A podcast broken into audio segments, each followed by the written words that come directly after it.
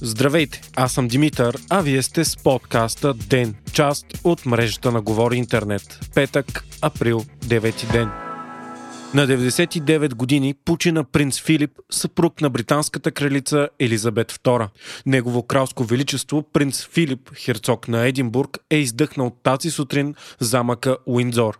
Здравето на принца беше влушено напоследък, като по-рано тази година той претърпя сърдечна операция. Принц Филип се отегли от официалните си задължения през 2017 и от тогава рядко беше виждан публично. Той и Елизабет II бяха заедно 73 години. Филип беше всеобщо любимец, известен с непреклонния си нрав, изключително неполиткоректното си поведение и колоритните изказвания. Макар и с титла принц, Филип се смяташе за стожер на кралското семейство и за най-голямата подкрепа и сила на кралица Елизабет II. Остроумен, верен, лидер и често противоречив. Така най-често е описван Филип. Филип Маунтбатън е роден през 1921 година на остров Корфу като част от гръцкото кралско семейство. Израства в Великобритания и активно служи във военноморския флот на страната, включително по време на Втората световна война. Става британски гражданин през 1947, като се отрича от правото си на наследяване на гръцкия трон и сключва брак с Елизабет. Филип е най-дълго служилия консорт принц на британски монарх в историята. През годините е бил патрон, член или президент на над 780 организации и изпълнява 22 219 самостоятелни ангажимента като член на британското кралско семейство. Принц Филип и кралица Елизабет II имат 4 деца, 8 внуци и 10 правнуци. Смъртта на принца, макар и очаквана заради възрастта и влушеното му напоследък здраве, е шок за Великобритания. За голяма част от жителите на острова, Филип и Елизабет са глави на кралското семейство откакто са родени. И макар властта им да не е изпълнителна, а предимно церемониална, кралската двойка е символ на една цяла епоха. След смъртта на принц Филип, събитията, които предстоят, са известни като операция Форт Бридж. Протоколът е създаден изцяло от Филип, като се знае, че той не е искал помпозно погребение и да се създава суматоха след смъртта му.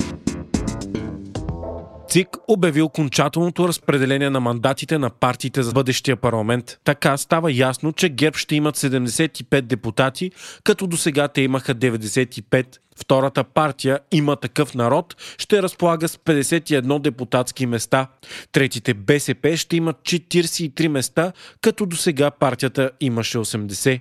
ДПС пък ще имат 30 депутати, единствената парламентарна група, която увеличава броя на местата си спрямо предишния парламент, когато те имаха 26 места.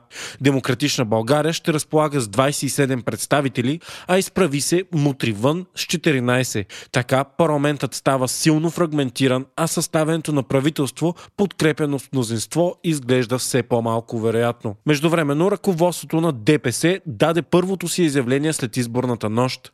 Лидерът на партията Мустафа Карадая обяви, че ДПС не би подкрепила правителство на ГЕРБ и БСП.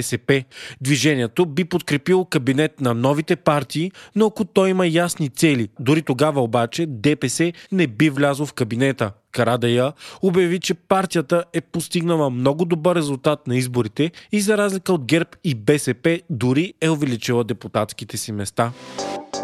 Новите случаи на коронавирус у нас са 2957. 18% от направените тестове са положителни. Това е лек спад спрямо последните седмици. Броят на пациентите в болница обаче продължава да е изключително висок. 10 404 души, от които 813 са в интензивни отделения. В интервю пред Нова, директорът на Пирогов Асен Балтов обяви, че в България все още няма нито един случай на тромбози след поставяне на вакцина.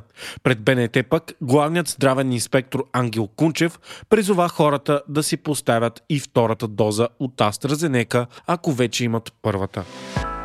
Американският президент Джо Байден издаде нов указ, с който затяга контрола над огнестрелните оръжия в САЩ. Указът идва ден след поредната масова стрелба в Америка, при която пет души бяха убити в Южна Каролина. Часове след пресконференцията на президента пък, стрелец уби един и рани 6 души при стрелба в Тексас. С указа на американския президент се предлага ново изискване за проверка на всяко лице, решило да закупи огнестрелно оръжие.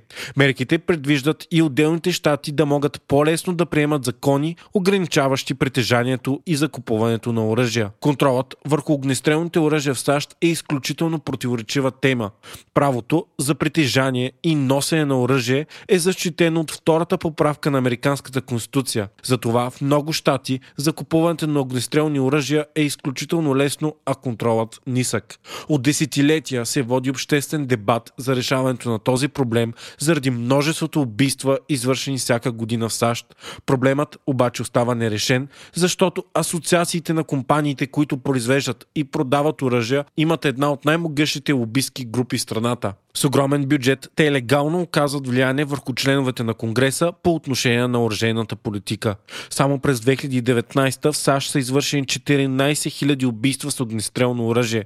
Това са 73% от всички убийства. За сравнение BBC дава пример с Англия, където контрола над оръжията е много по-строг. Затова там едва 4% от всички убийства са извършени с огнестрелно оръжие. САЩ е и на първо място по лично притежание на оръжие в света. Американците имат невероятните над 390 милиона огнестрелни оръжия при население от 328 милиона души.